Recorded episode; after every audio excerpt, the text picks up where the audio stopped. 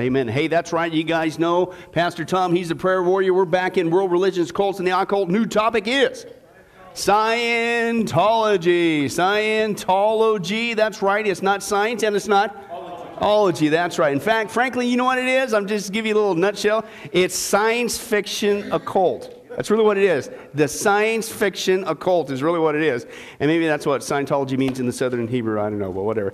But, uh, but you're thinking, well, that's a pretty serious thing to call this a cult right off the bat. I mean, are you sure? I mean, these people seem nice, they, they're well dressed. Uh, well, we're going to get to that proof in just a second, and then we're going to start to go into the history like we always do. But before we get there, open your Bibles to 2 Peter chapter 2. 2 Peter chapter 2. Once again, this is the theme. And once again, this is uh, really dovetailing the same kind of uh, unfortunate premise that we saw with the previous study on Christian science with Mary Baker Eddy. Why did she do it? Well, I tell you what, she made a whole bunch of cash. And uh, we're going to see that, guess what? whole bunch of cash. How many multi, multi millions of dollars are being ripped off of people with this new mental health technique? Uh, developed a guy named L. Ron Hubbard. But 2 Peter chapter 2, verse 1, when you get there, say moo. Hey, that sounds music to my ears. Listen, I just want to cry and close in prayer, but let's move on. Hey, but what's it say? But there were also false prophets, Peter says, among the people, just as there will be, meaning in the future, what? False teachers among who? You, right? And here's what they're going to do they're going to secretly introduce destructive heresies, even denying the sovereign Lord who bought them, uh, bringing swift destruction on themselves. And many, not just a few, not some, not some, many will follow their shameful ways and will bring the way of truth into disrepute. In their what? What's their motive? In their greed. It's all about the money. These teachers will what? They'll exploit you, they'll use you for their own personal gain with what? Here's the key phrase stories they have made up. And boy, do we got a story to tell with Scientology. Wow. You thought that, uh, remember uh, in Mormonism and the story that Joseph Smith came up? And everybody supposedly came from this planet Kolob and all the multiple. Man, L. Ron Hubbard puts him to shame. but wait till you hear the story he made up. And that's, he actually earned a living off of making up stories. He just used that ability and came up with a new religion. And he mingled it with the occult. That's what we're going to see, Lord willing, tonight. But they, that's what they're going to do. In their greed, they're going to uh, exploit you with stories they've made up, but their condemnation has long been hanging over them, and their destruction has not been sleeping. Chrome translation, you don't want to be a part of that group. Okay? You want to stick to the truth. But again, that's you say, well, hey, that's a pretty harsh thing, calling these guys uh, a cult. I mean, how do you know that? Well, as we've been seeing, what is a sign? What are the classical signs when you're uh, in a cult and or following a cult leader? Source of authority is always wrong. Scientology does not follow the scripture at all. Okay. And uh, then we're going to see their, their view of God, their view of Jesus, man, the nature of salvation, etc. You get all those wrong. And they get every single one of those wrong. Okay? And at least with some of the other cults that we've seen so far, they want to give you the premise, the idea that they, oh, we follow the Bible. And then, of course, what's the thing? But we also follow. And remember what the, what the, uh, the issue is with the gospel or source of authority? Anytime somebody says to you, oh, it's Jesus, but Jesus or, or Jesus and, that's not the gospel. If somebody says, oh, we follow the Bible, all of our teachings come straight from the Word of God, but we listen to so and so, or we also consider and we do, that's not the source of authority. It's the Bible alone. It's the gospel alone. Jesus Christ alone, okay? And that's what we're saying. We're going to, and the other ones, they would at least say that, oh, yes, the Bible, but then, you know, Ellen G. White, or the Bible and uh, supposed Joseph Smith, and the Bible and, you know, uh, Russell, uh, uh Charles Taze Russell, or the Bible and Mary Baker Eddy, and, and you know, all that stuff. You know, well, these guys, yeah, just chuck the Bible. This guy whipped up a story, man. Okay. Now they want to try to pepper it, and believe it or not, they will have the audacity to say that it's perfectly compatible with Christianity. Oh, I mean, it's so far out there, I just can't even wait to get started. But again, you're thinking, well, wait a second, how do we know that this is a cult? Okay, so I'm going to basically, what we're going to try to do tonight is I'm just going to give you a little quick overview of why they are obviously way off base and a cult. Then we're going to begin uh, an investigative journey into the history. This is just going to be part one. And you're going to see this guy not only was a great science fiction writer who wrote up a new religion, but he combined it with the occult. And mainly that's where we're going to stick tonight his occult ties okay, is where he got a lot of his inspiration from. But Scientology is uh, uh, uh, founded in 1953 by a science fiction author, a guy named L. Ron Hubbard. You can see a picture there. He gained popularity due to some uh, Hollywood celebrities who embraced it. And we're not there yet, but uh, we're going to see that these people specifically, I got them on tape, uh, they specifically target the Hollywood elite They don't know, try to get, if they can't get at them personally, they will literally chum up with people who are their friends or acquaintances, whatever, so they can get access to the people. They specifically target the Hollywood elite. Let me just give you, for way of teaser, a few of the folks that have already fallen uh, for their lies. Kirstie Alley, you guys know her?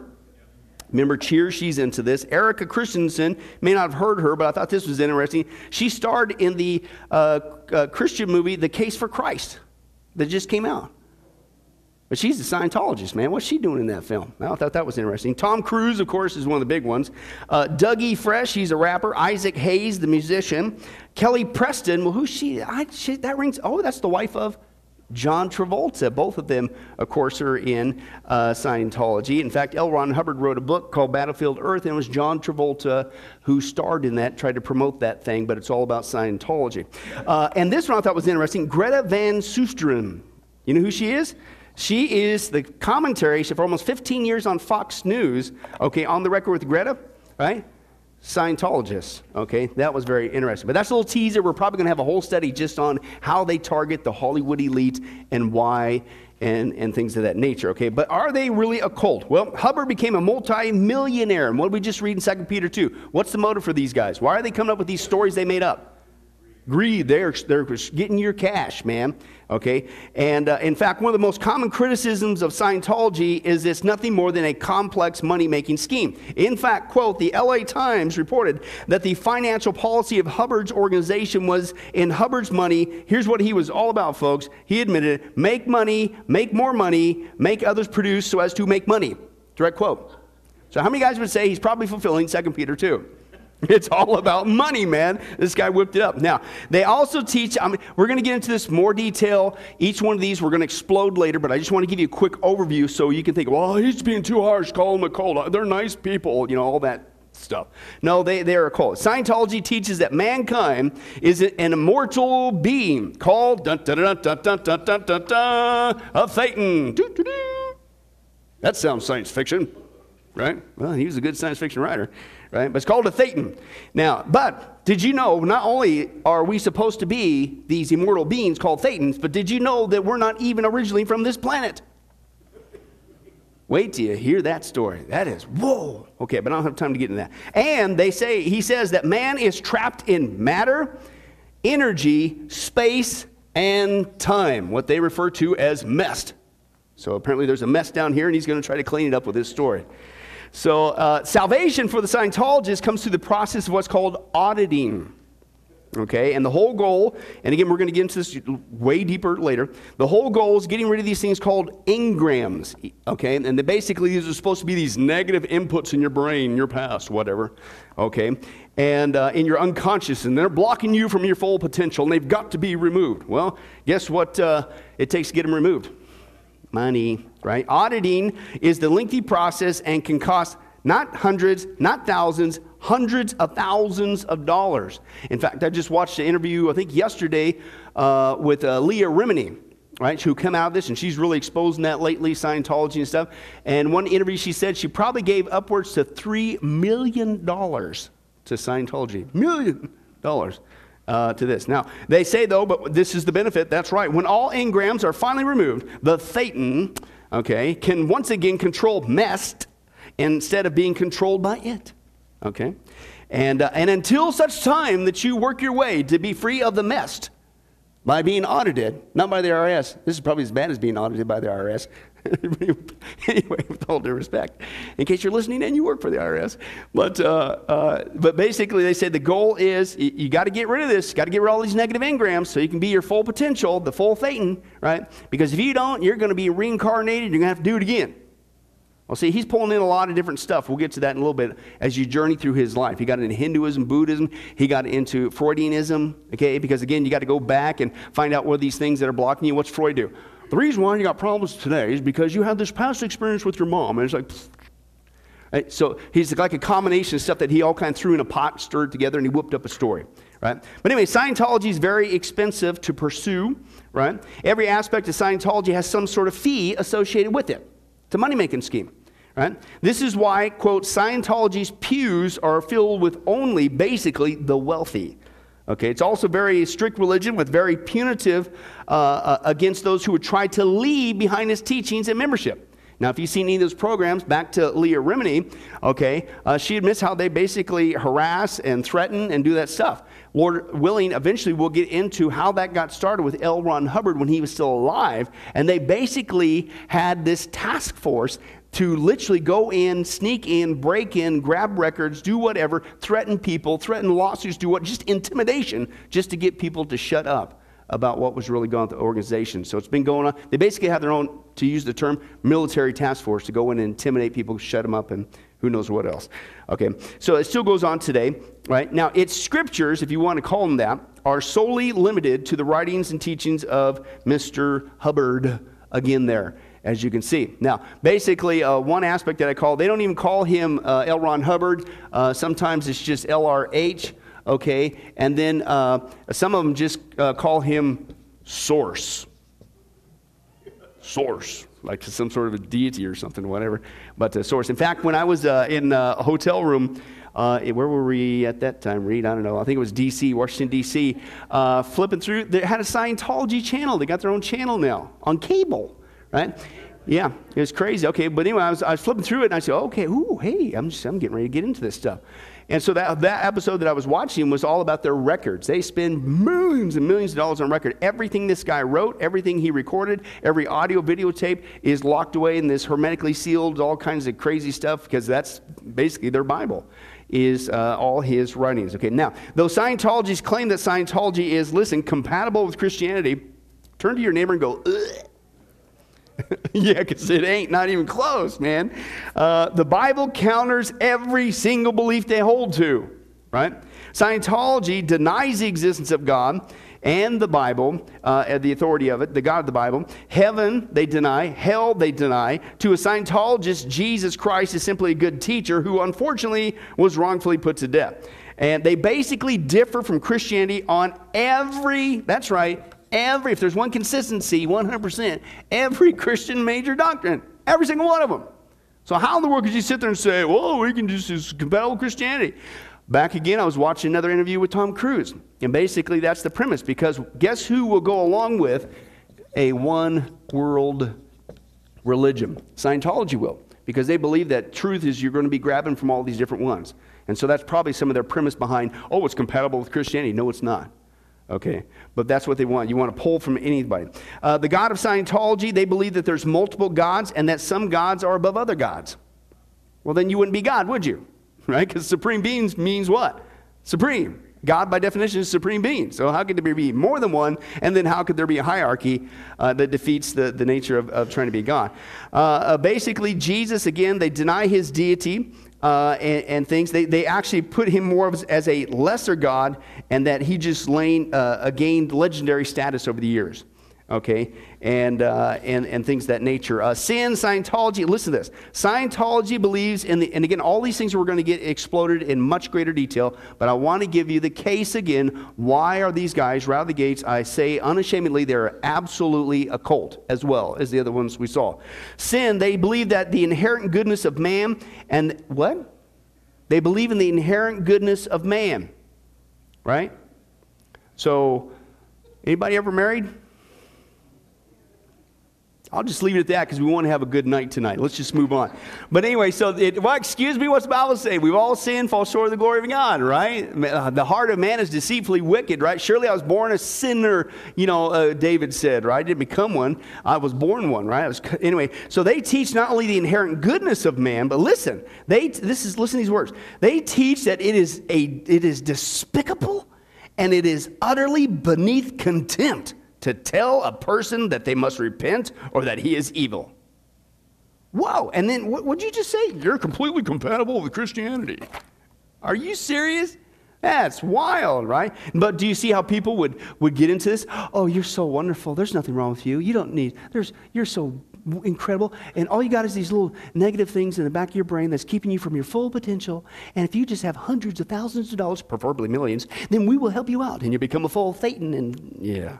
All right. Salvation, according to them, if you want to call it that, they believe in reincarnation and that personal salvation in one's lifetime is basically uh, the only way you can get free from reincarnation is if you get audited and get rid of your MEST, the engrams that's holding you back, right? And uh, things of that nature. Okay, they believe that the religious practice of all faiths is the universal way to salvation, right? So again, they're open to all paths, you know, are all valuable, all that stuff, right? Uh, and, and, comparing the teachings of Scientology in the Bible, uh, there is nothing basically in common at all. Okay. In fact, we're going to get into it uh, uh later, but uh, they believe that not only do you need to get free of the MEST, okay, as we saw uh, the MEST uh, matter and energy and space and time, whatever. But when you get free from those supposed limitations, then you basically can control that, is what they believe. So, what does that make you? Like a little god or something? You control matter and space and time? telling you, the guy's a great science fiction writer, right? But anyway, so uh, basically, Scientology, while uh, it disguises itself and sometimes do what cults do and that peppers itself with Christianese, Christian language, it is not Christian at all. In fact, quote, diametrically, it opposes Christianity again on every core belief. That's right. Sake of redundancy, I'm going to show that picture again. I'm getting a lot of mileage out of this, baby. We're going to talk about now the history of L. Ron Hubbard. This is where it came from. It came from this guy. Okay, L. Ron Hubbard, but wait till you hear his background. Because again, when you know a person's background, we've seen it in all the cults, you see why they get steered in the direction they go, you see why they teach what they teach and it helps begin to fill in a lot of the blanks okay, today's. But it start with this guy, L. Ron Hubbard. Again, he's often referred to just by his initials, LRH. Again, some in the group in Scientologists call him Source. Okay, and he's the founder of the Church of Scientology. He's a, a science fiction writer, was for many, many years. Okay, uh, he wrote for, for oodles of years, uh, trying to eke out a living, tons and tons of science fiction stories, essays, and things of that nature. Uh, it wasn't until later that he really, at least, he was making buku bucks off of Scientology. But it wasn't until later uh, when he wrote Battlefield Earth and, and Mission Earth, I believe, some of the bigger successes I think in the late 70s, 80s, somewhere around that time frame. Uh, that's when he really broke it big into uh, making money off the books anyway. But most of it, when he was writing, you know, he was trying to eke out a living uh, with his family. But he eventually, in around 1952, I think, uh, he published a branch of, quote, self-help psychology. And of course, it's this book here, Dianetics. You guys ever saw that? Yeah, it's all over the place and things of that nature. That's his. Now, notice the tagline there at the bottom The Modern Science of mental health. That's what we just came out of, right? With Christian science, right? You just see if you can just, you know, get your mind. And that's the same thing. But you need their help. Remember the practitioner? You need a practitioner in Christian science to help get rid of all this wrong mental thinking and be free and uh, perfect health and all that stuff. Same kind of premise here, but kind of throwing in science fiction, throwing a bunch of the occult, and that's what you got. And uh, so that you could be clear from all those things uh, holding you back. But that's his book there, the big thing, Dianetics. Okay, wait till you see why did he choose the phrase Dianetics. But we'll get to that maybe next week. Uh, that's pretty interesting. Hubbard, again, he developed this into a new uh, movement called Scientology. And Smithsonian Magazine has him listed as one of the 100 most significant Americans of all time. Of leading people to hell. I think you forgot to add that part to the sentence. Okay. Uh, he was born in Nebraska in 1911. He spent much of his childhood in Montana. Now, here's a clue that something's going wrong, right? And this is from his uh, son, Ronald DeWolf. Okay, he said, quote, his dad, L. Ron Hubbard, had, quote, first discovered magic. Now, this is going to be the theme of tonight magic. Now, magic is spelled with a K. When it's spelled with a K, it's not, when it's just a C in theory, Okay, that's like, you know, card tricks. Hey, look at the rabbit out of my hat. You know, stuff of that nature. Look, hey, watch this. Ready? Piece of gum. Yeah, no, that's not okay. So we're not talking the stuff that they do here in Vegas and all that stuff, okay? When it's spelled with a K, you're talking the occult. So when you see that out in the public eye, and if you see them spelling with a K at the end, that's the occult, right? This kind of little little spelling that they have going on amongst themselves. But he got uh, discovered magic, the occult, at the age of 16. And he got it by when he read a book by a guy named Aleister Crowley. And we're going to get into this deeply tonight, called The Book of the Law. That was the book by Crowley, right? And Hubbard joined the Rosicrucian order, the ancient mystical order of the Rosicrucians. Okay, now that's a secret society. Lord willing, start date 5322. When we actually get to the final chapter, uh, Freemasonry, I'm going to use that just to give you a heads up, an excuse to deal with a bunch of secret societies, not just Freemasonry. We'll go into the Rosicrucians, we'll go into the Illuminati, we'll go, go into some of the government stuff like the Council on Foreign Relations and Trilateral Commission, all that stuff that they say are behind the New World Order. So, but anyway, so he got involved in that. But so 16, when he was 16, man, he got deep into the occult. And I'm talking the dark stuff, okay? So that, that's not good but it has affluence in what he did. So um, when he growing up, his dad was uh, posted to the U.S. Navy base in Guam, and Hubbard he travels to Asia uh, and uh, in South Pacific in the, the 20s there. Uh, this is during that time, around this time frame, when he gets exposed to Buddhism and Hinduism, hence his belief in what?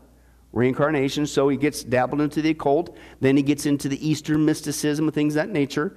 Okay. In 1930, he enrolled at George Washington University, but he dropped out in his second year. And basically, what you're also going to see is this guy is not only a great storyteller, he is a almost, I would almost want to say, a pathological liar.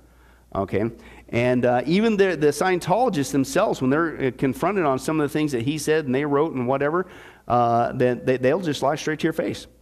Okay? And I might share some of those interviews later with that. But he began as his career, uh, career as a prolific writer, uh, pulp fiction stories. Uh, he married a lady named Margaret Polly Grubb.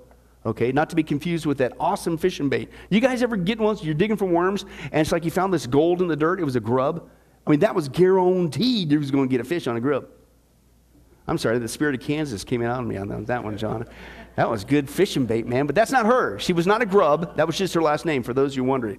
Uh, but that was her name, Margaret Polly Grubb. Now, he actually went into the service himself. Okay, he was briefly in the Marine Corps. Uh, he was an officer in the Navy during World War II. Well, this guy must have been in crazy. Cra- well, some of the research that I came across, I don't have time to go into, but basically, he used his writing skills and he basically wrote him as being a very important person that he needed to hurry up and quick and become an officer right? So that so the guy I'm telling was a great con artist, storyteller, liar, and things of that nature. So he gets up there though that he commanded two ships but was removed from both of them. Not a very good guy. Okay. After the war, he goes, listen to this, here's where we go down to the occult. We're getting ready to turn the page. After the war, Hubbard moved into a Pasadena mansion with an occultist and engineer, a guy named Jack Parsons. Anybody know who Jack Parsons is? You will tonight, right? Uh, anyway, in 1946, Hubbard and Parsons collaborated with an occult uh, series of magic ceremonies and rituals called Babalon Working. I'll get to that in a little bit. And Hubbard became uh, sexually involved with Parsons' 21 year old girlfriend, a girl named Sarah Betty Northrup. Okay, ultimately marrying her despite Hubbard still being married to his first wife, Polly. So he's a polygamist as well. So now let's uh, turn the page. That was just a little teaser of why they're cult, a little bit of his background. We'll revisit that probably next time as well. Okay, and continue forward. But now I just want to drill the point home where this guy is getting his inspiration. Why do they do what they do? And just how absolutely creepy it really is. This guy is straight out of the occult. I'm telling you, he took a mixture of science fiction and the occult and blended it all together to create this religion. Dabble into Hinduism, Buddhism, self help, secular psychology, things that nature, and that's what you got. So we're going to take a look. That's right. Ready? Let's do a drum roll. All right. dun, dun, dun, dun. It's now time to enter the strange world of between Scientology, Jet Propulsion Laboratory, and occult sorcery. Woo! Yeah, because that's what we're going. All right. Now, one of the weirdest things you could believe is this meeting that happened. It was uh, in California in the 1940s, and it started with this guy, uh, as you can see here, Jack Parsons. Okay, Jack Parsons uh, was a young man. He was a chemistry fan.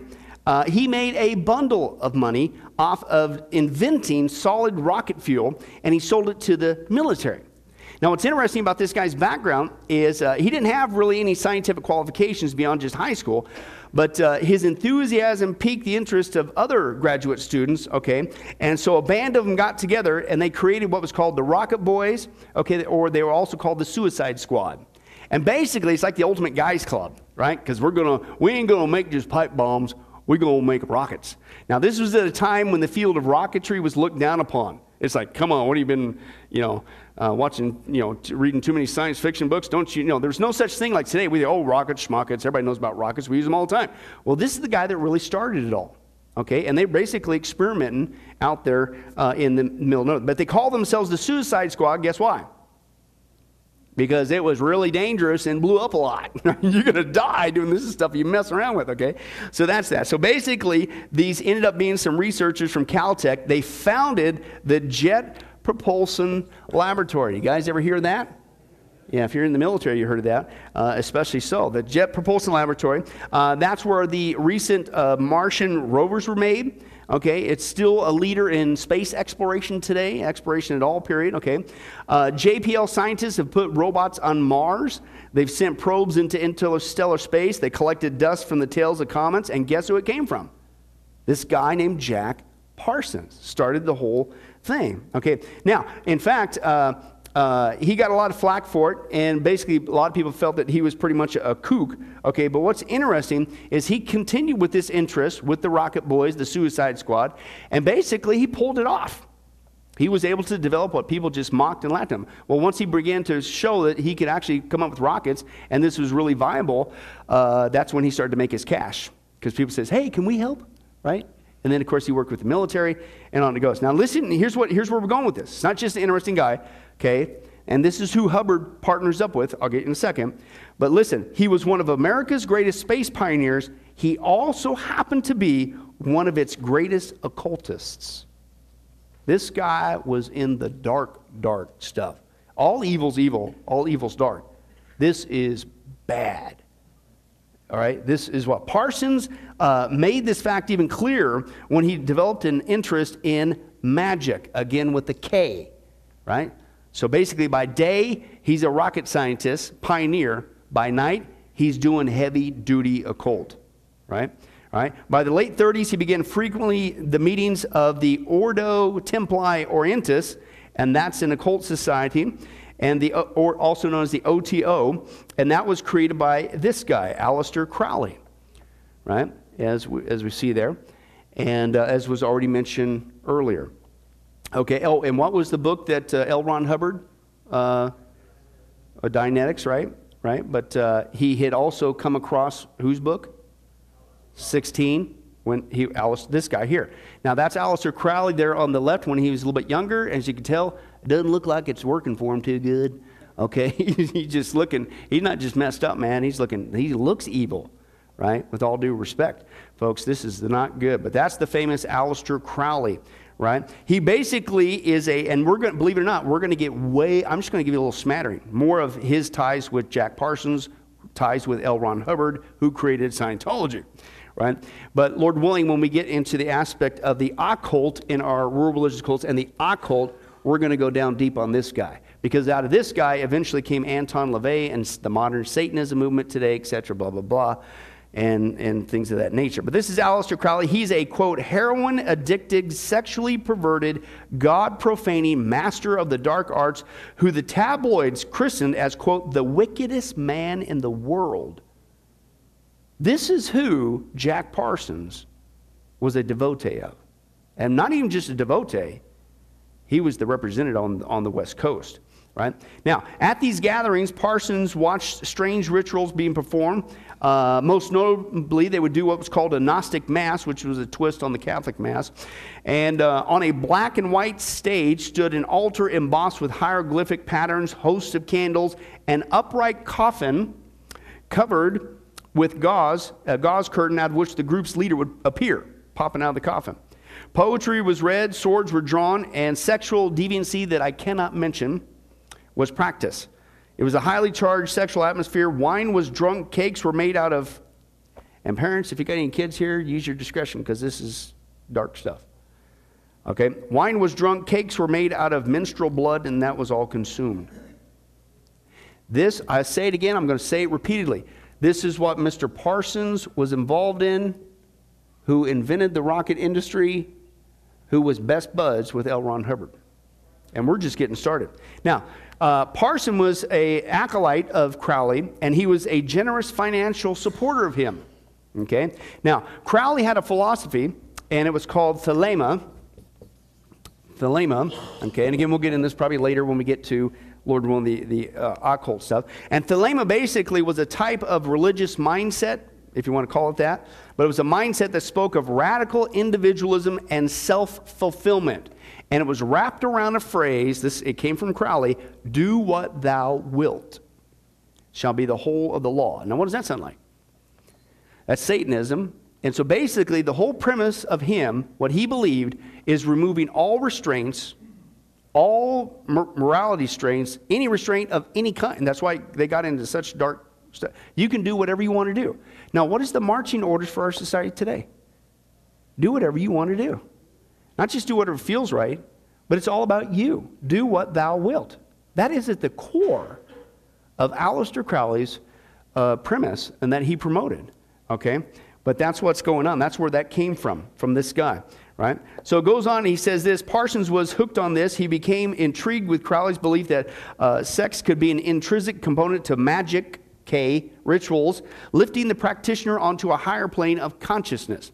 Now, while some of his suicide uh, squad colleagues, the other rocket guys, that, his buddies that work on these rockets, uh, they admitted that, okay, this is kind of kooky, but they kind of put up with it because the guy was literally a genius when it came to at least with the uh, rockets and things that developers. In fact, at the group's testing, when they would test their rockets, uh, it was said that Parsons would be chanting Crowley's uh, pagan hymn to Pan, okay, prior to igniting his rockets. I'm not going to read that to you.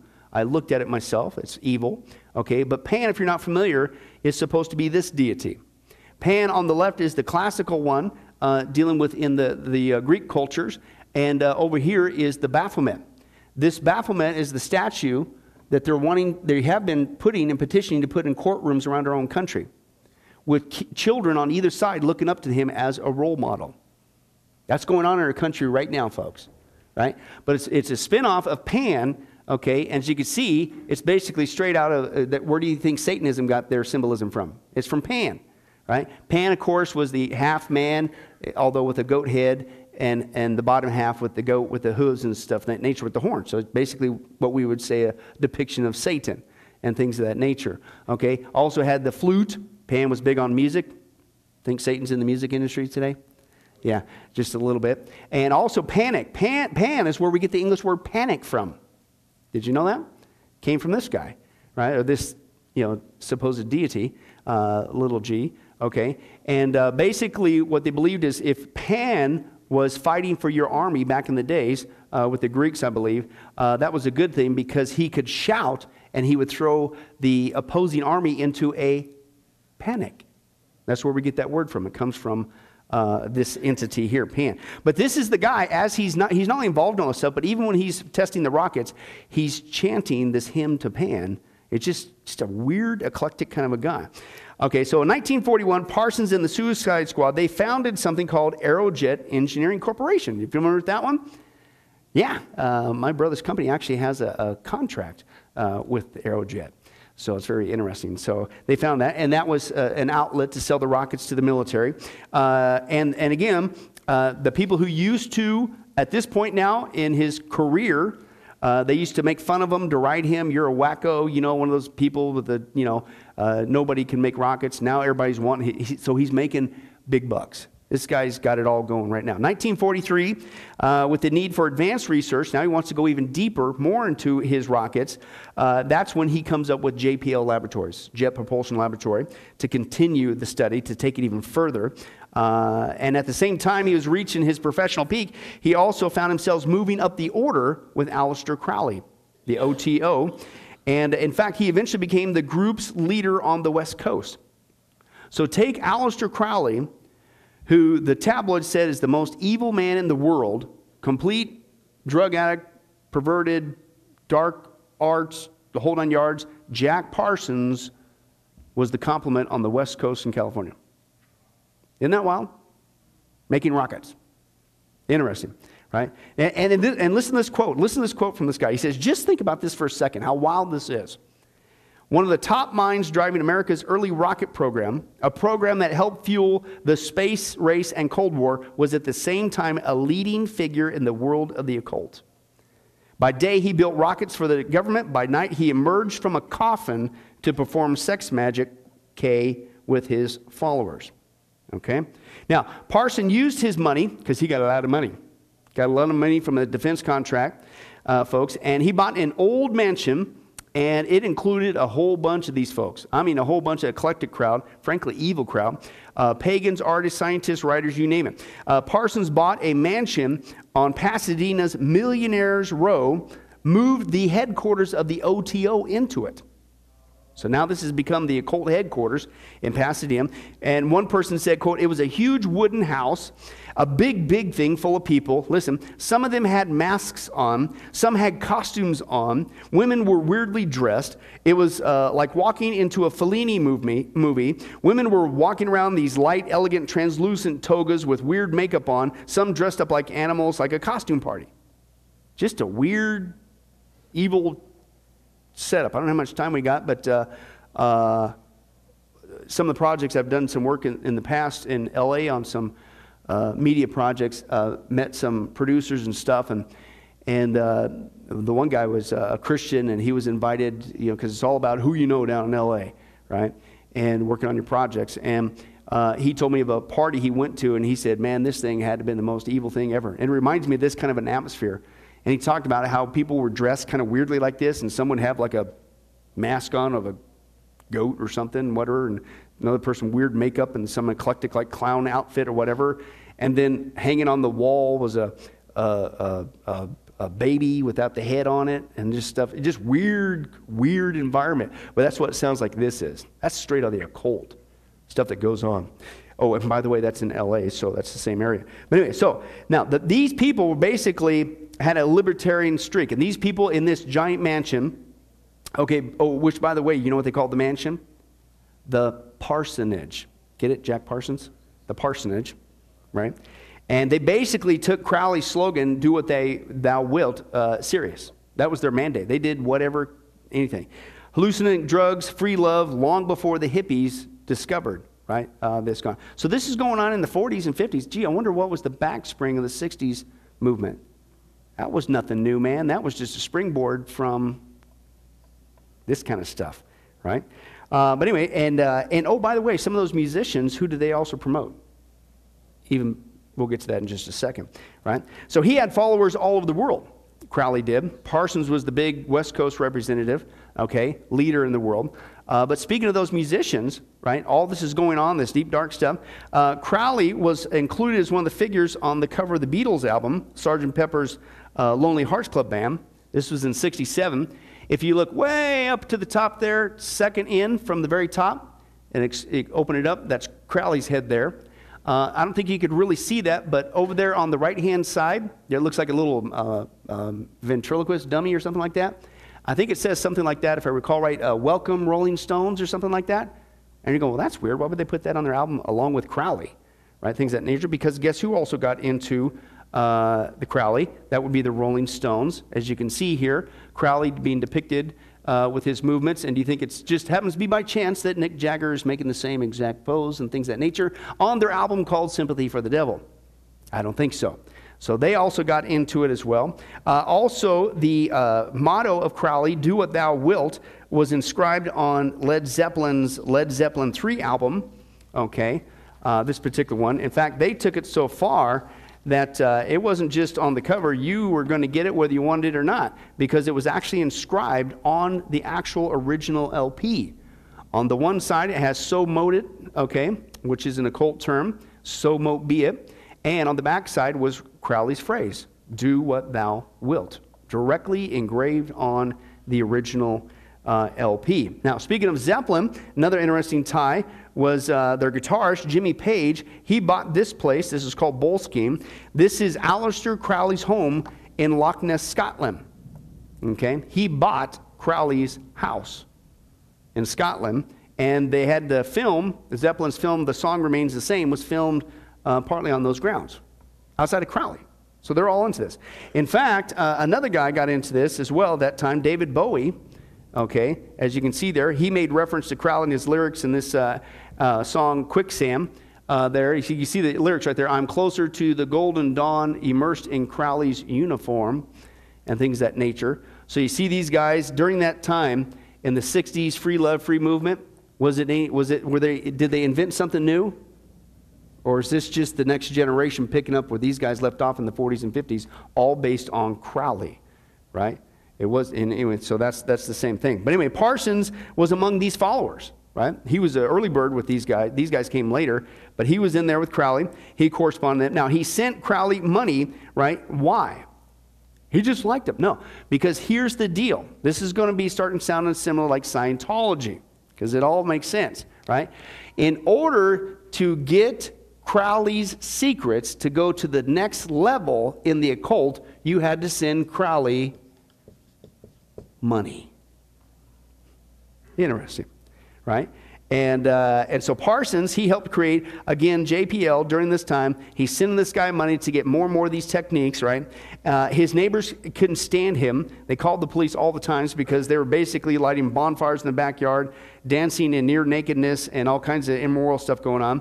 Again, he called it the parsonage. It was, a, it was listen, a magnet for all kinds of those people I mentioned before, as well as professed witches and Manhattan Project scientists, another group of scientists, uh, as well as science fiction writers.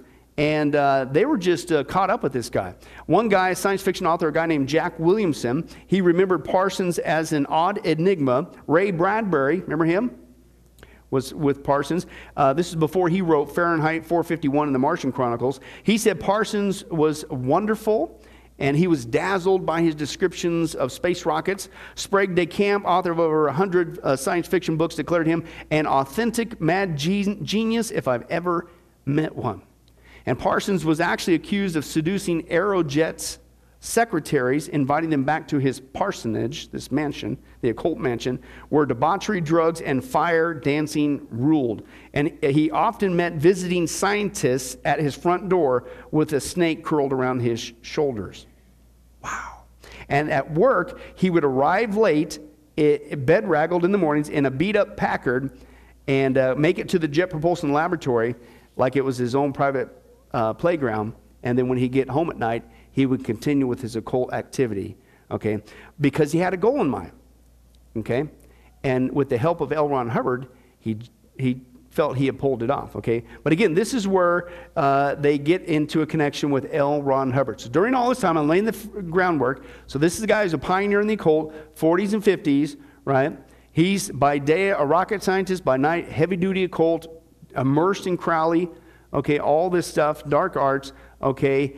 And uh, here comes, uh, oh, I forgot about Ozzy Osbourne. Ozzy Osbourne, of course, what he wrote, he wrote the song what? Mr. Crowley. Okay, so he's in, that's, that should be too a shock. But these guys here we have. So this is Jack Parsons. This is his girlfriend at the time, Sarah. Okay, and there's L. Ron Hubbard, right? Hubbard basically became Parsons' greatest friend, and then he became his frenemy. right? And uh, he basically came to Parsons. He got hooked up with him uh, and his girlfriend. Her name is Sarah Northrup Hollister. And they basically ran off with all his money. But I'll get to that in a second. So, Sarah herself, now, this Sarah is uh, not only did L. Ron Hubbard, who was already involved in the occult and Crowley at the age of 16, he not only chums up with Parsons, who's the West Coast leader in the world of Crowley, and the OTO. But Sarah herself, who ends up being uh, uh, Hubbard's second wife, she was massively involved uh, in the occult. Listen, her family moved to Pasadena, quote, a destination that was chosen specifically by her family using the Ouija board. The Ouija board told us to go to Pasadena. She was deep into it before she even met uh, uh, Jack Parsons and then later chummed up with L. Ron Hubbard. Northrup joined the OTO. She rose to the rank of a second degree member or magician, and then she meets Hubbard. So she's already deep into it. That's his second wife, Hubbard's second wife. He's not just involved in it, he didn't just chum up with this guy, but that's his second wife. So you think that has any influence on modern Scientology today? Yeah, big time. Okay, this is the background. Hubbard was a teller, uh, people would say, of exceptional tall tales, which he insisted his audience believe. Uh, his fellow sci fi viewers, uh, uh, writers viewed him with suspicion. Uh, one guy, Jack Williamson, said, I recall his eyes and that I somehow associate with the gunmen of the Old West, watching me sharply as if, uh, as he talked to see if how much of it I believed what he was saying, which he said, I didn't believe much. Okay, but Parsons fell under basically Hubbard's spell. Hubbard comes in the scene, basically this big storyteller, charismatic figure, and Parsons just loves this guy, Hubbard. Right? The occult guy loves Hubbard right? All right. Now, Hubbard, uh, they, they were best buddies. They fenced together, they discussed magic with a K together, they perform magic rituals together. Uh, Hubbard moved into Parsons' mass, mansion, taking the air of free love and do what thou wilt, like a fish to water, it says here. Uh, he worked his way through the denizens of girlfriends, wooing them and wowing them in equal measure. Uh, Parsons wrote to Crowley in 1946 about Hubbard. Parsons, the guy, again, involved in the occult, the West Coast leader, said this to Crowley, the wickedest man in the world, about Hubbard. He said, quote, Hubbard is, uh, he's got red hair, he's uh, intelligent, and we become great friends. He has an extraordinary amount of experience and understanding in the field. Ron appears to have some sort of highly developed astral vision. He, Ron, L. Ron Hubbard, describes his angel as a beautiful winged woman with red hair, whom he calls the Empress, who has guided him through his life and saved him many times. What in the world do you think that is? That's a demon, man. Okay. He concluded ecstatically to Crowley, this is Parsons writing, he is, L. Ron Hubbard, in complete accord with our own principles. I found a staunch companion and comrade with Ron. Wow. This is the founder of Scientology. So basically, anybody that came there, you weren't safe from this guy and his sexual advances. And I'm talking about Hubbard, right? No wife, no girlfriend. It was safe from this guy's seduction. Okay. But anyway, so Hubbard, their big goal that he helped him with was this thing that was called this is this sounds like a science fiction story in itself, but this is this guy's life, right? So he worked together with him, right? and this thing called, it was a ritual called Babalon Working. Again, this is the founder of the Jet Propulsion Laboratory working with the founder of Scientology. Now, what's Babalon Working? This was an attempt by Parsons to incarnate an actual goddess on earth that would then give birth to the Antichrist. Not making this up. The two of them, Hubbard and Parsons, engaged in ritual chanting, drawing occult symbols in the air with swords, dripping animal blood on runes. Again, sexual behavior I can't mention, and I can't even mention that part. Uh, Hubbard became Parsons' great ally uh, in the quest to uh, create this goddess on the earth, this what they call Babalon. Okay, so Hubbard was, we're going to do this thing. All right? They engaged nightly. They did this uh, uh, series of rituals for over an extended period of time incantation, talisman waving, black magic. Uh, Parsons recorded all this in his diary. People aren't just making this up, it's on record, right? Uh, he said they would do the conjuration of air, the invocation wand, the consecration of air dagger. At Hubbard's suggestion, they did it while listening to Rachmaninoff's Isle of the Dead in the background. They were calling up the spirits of an elemental mate uh, to raise up a girl whom this Babalon spirit can come into. Okay. Uh, Parsons, while they were doing this, mentions that windstorms occurred on a couple of the nights. One night, the power supply failed. Another night, Ron, L. Ron Hubbard, was struck on the right shoulder, had a candle knocked out of his hand. Parsons said, Hubbard called to me, and we observed a brown, brownish yellow light about seven feet high. So I, Parsons, brandished a magical sword and it disappeared. Ron's right arm was paralyzed for the rest of the evening. Basically, Parsons and Hubbard, they constructed an altar. Hubbard acted as the high priest in these events. Okay? As Parsons and ladies did other parts, right? Not that L. Ron Hubbard was innocent of all this other stuff. Is this sounding weird or what? I'm not still not done. All right. Now, uh, basically, they continued to do this, and then uh, they felt that this Babalon would be a, a, a, a, quote bewitching redhead who would eventually give birth to the Antichrist. Since Babalon was a sensual entity, raising her required Parsons to do again things I can't repeat, while Hubbard chanted rituals and took notes and things that nature.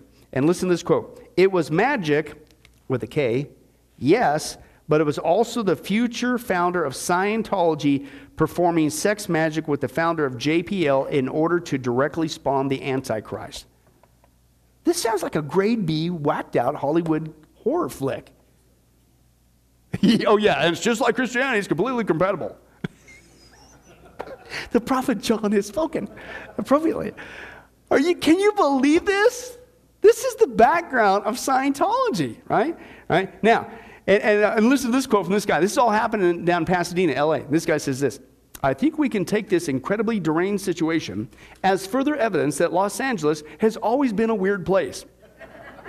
dun, dun, dun. Yeah, no kidding, right? So, anyway, so they felt that they made success. Right? And this was the ritual that went on, on over a period of time every night. So, work with rockets in day, at night, you're doing this with L. Ron Hubbard. So, Parsons wrote the next day Babalon is incarnate on earth today awaiting the proper hour of her manifestation. And in that day my work will be accomplished. Listen, he said, I shall be blown away, uh, even as it is prophesied. And what's interesting, in 1952, he was blown away in a rocket experiment in his laboratory in Pasadena. Interesting. So, anyway, at this time, while they're doing all these ritual, rituals, Hubbard then began uh, sleeping with Sarah, okay, uh, the, one of the girlfriends of Parsons kind of the main one at that time, who basically took over for her sister, which that's a whole other story. Uh, and, uh, and, and, basically, uh, Sarah, quote, really fell for Hubbard. They were inseparable. Uh, and then all of a sudden, they believed this Babalon person, remember, they were doing these rituals, so this goddess, evil goddess, supposed entity, it's a demon, would in, in, inhabit a lady. And then this lady would give birth to the Antichrist. Well, they felt that she showed up one day. There's a lady who showed up uh, at the parsonage. It's her, this girl right here, Marjorie Cameron. And uh, they thought, and they were convinced she was Babalon, that she was the one that the Spirit went into, and she was going to give birth to the Antichrist. I did a background check into her. You want to talk about deep, creepy, creep, creep, creep? Man, she just, I felt, I felt sad for her. I prayed for her. And, I, and, well, no, she's dead. I mean, I just my heart broke for her. That it's just like I can't believe, even after all this, um, she was heavy duty in the cult. And now today, the the art world considers her like this great artist, genius with the motifs. And you look at the things that she drew, flat out demonic, just probably tortured mentally, whatever. So anyway, uh, that's her uh, things that nature. And uh, she was an adventurous woman who liked the idea of free love. She thought Parsons was, quote, hot. So she moved in and started participating in all these rituals as well. But they thought she was the one, right? Uh, and they continued with all their different sorceries. Thing. Now, she actually did become pregnant, but instead of, quote, spawning Satan, she killed the child through abortion. So, isn't this crazy? Right? Now, so basically, Cameron's love affair with Parsons kind of went by the wayside, but Hubbard's relationship with Sarah got even deeper. Uh, also, so did Hubbard's fascination with OTO. For those familiar, listen, with the basic outlines of Scientology, it sounds very familiar to the background and the procedures and practices of Crowley's group, the OTO. Right? Quote, to achieve enlightenment in the OTO, one ascended through many numerical steps on the way gaining access to more secrets and rituals from Crowley as apprenticeship went on. Giving money to Crowley was a good way to get more of his secrets, most of which involved achieving mystical power over one's body and the physical world. Hmm. Scientologists' adherents likewise ascend through many steps on the path to become clear, which Hubbard promised would make them invulnerable to physical things and also capable of controlling other people's actions. We'll get into that where he, well, we'll just have to get into that later. And in order to achieve this clear, work through these steps, Scientologies, Scientologists have to give money, right, in order to get to the next level. It's the exact same procedure that Crowley set up, is at the heart of Scientology. Think it's a coinky dink? I don't think so, right? Hubbard also wrote Dianetics just a, a, few years after his Pasadena escapades. Um, and, uh, and his other son, Nibs, uh, said that OTO's black magic was at the inner core of Scientology. Okay? In fact, I was able to find an audio clip of L. Ron Hubbard, because you think, oh, there's no way. This is all conspiracy stuff. Well, one of the benefits of recording everything this guy did, audio and video, and written for him, sometimes it gets out. This is L. Ron Hubbard admitting that he didn't just like Aleister Crowley, he was a good friend. Watch this. Now, he could simply say, I have action. A magician, uh, the magic cults of the 8th, 9th, 10th, 11th, 12th centuries in the Middle East were fascinating. The only modern work that has anything to do with them is trifle wild in spots, but it's fascinating work in itself, and that's work written by Aleister Crowley, the late Aleister Crowley, my very good friend. And uh, he, he did himself a splendid uh, piece of aesthetics built around those magic cults. Uh, it's a very interesting uh, reading to get a hold of a copy of a book, quite rare, but it can be obtained, The Master Therion, T-H-E-R-I-O-N, The Master Therion by Aleister Crowley. He signs himself The Beast, the mark of the beast, 666. very, very something or other. Yeah, something or other is right. So, in his own words, he said he was fascinating, Aleister Crowley, good book I can recommend to you, one of his occult books, and he was his good friend, the founder of Scientology. But that's right, today Scientology says there's no relationship between the two. Yeah, whatever. All right. So basically, this is what you got. One guy says Scientology is the science fiction version of the OTO of, of, Crowley, what he did. So basically, that's where the, I want to pull in that background, and we're just getting started in his background.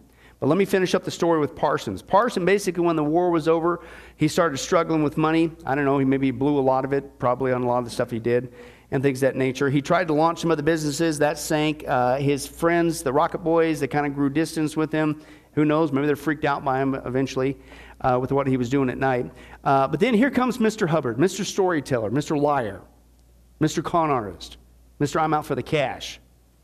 And he, during this time when Parsons was really hurting for cash, he was getting down at the bottom of the barrel. Hubbard says that they need to go into business together selling boats.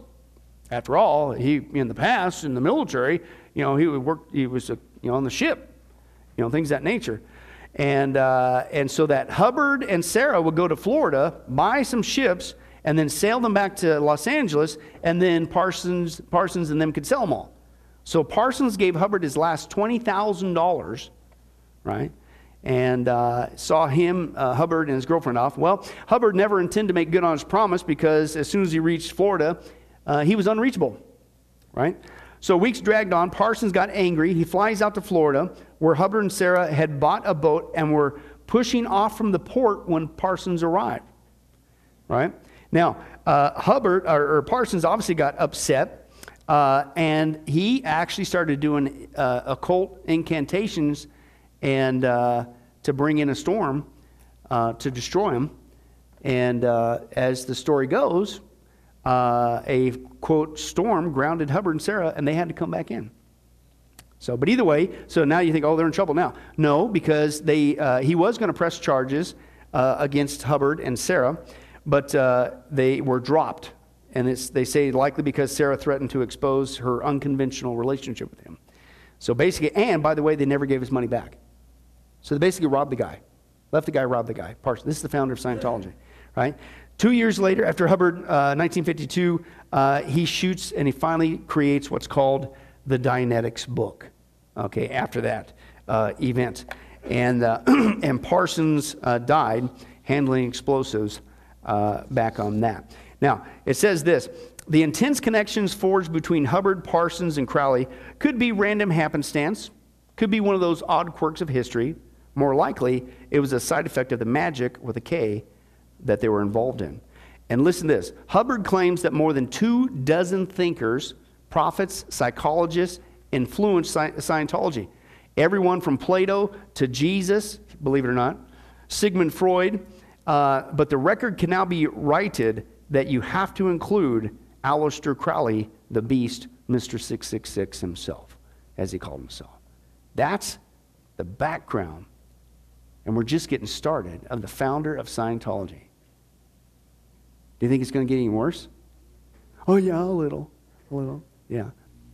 Well, hi, this is Billy Crone of Get a Life Ministries, and I hope you enjoyed today's study. But in closing, let me ask you one final question. Are you sure that if you were to die today that you go to heaven and not hell? Now, before you answer that, let me uh, share with you a couple things that the Bible says.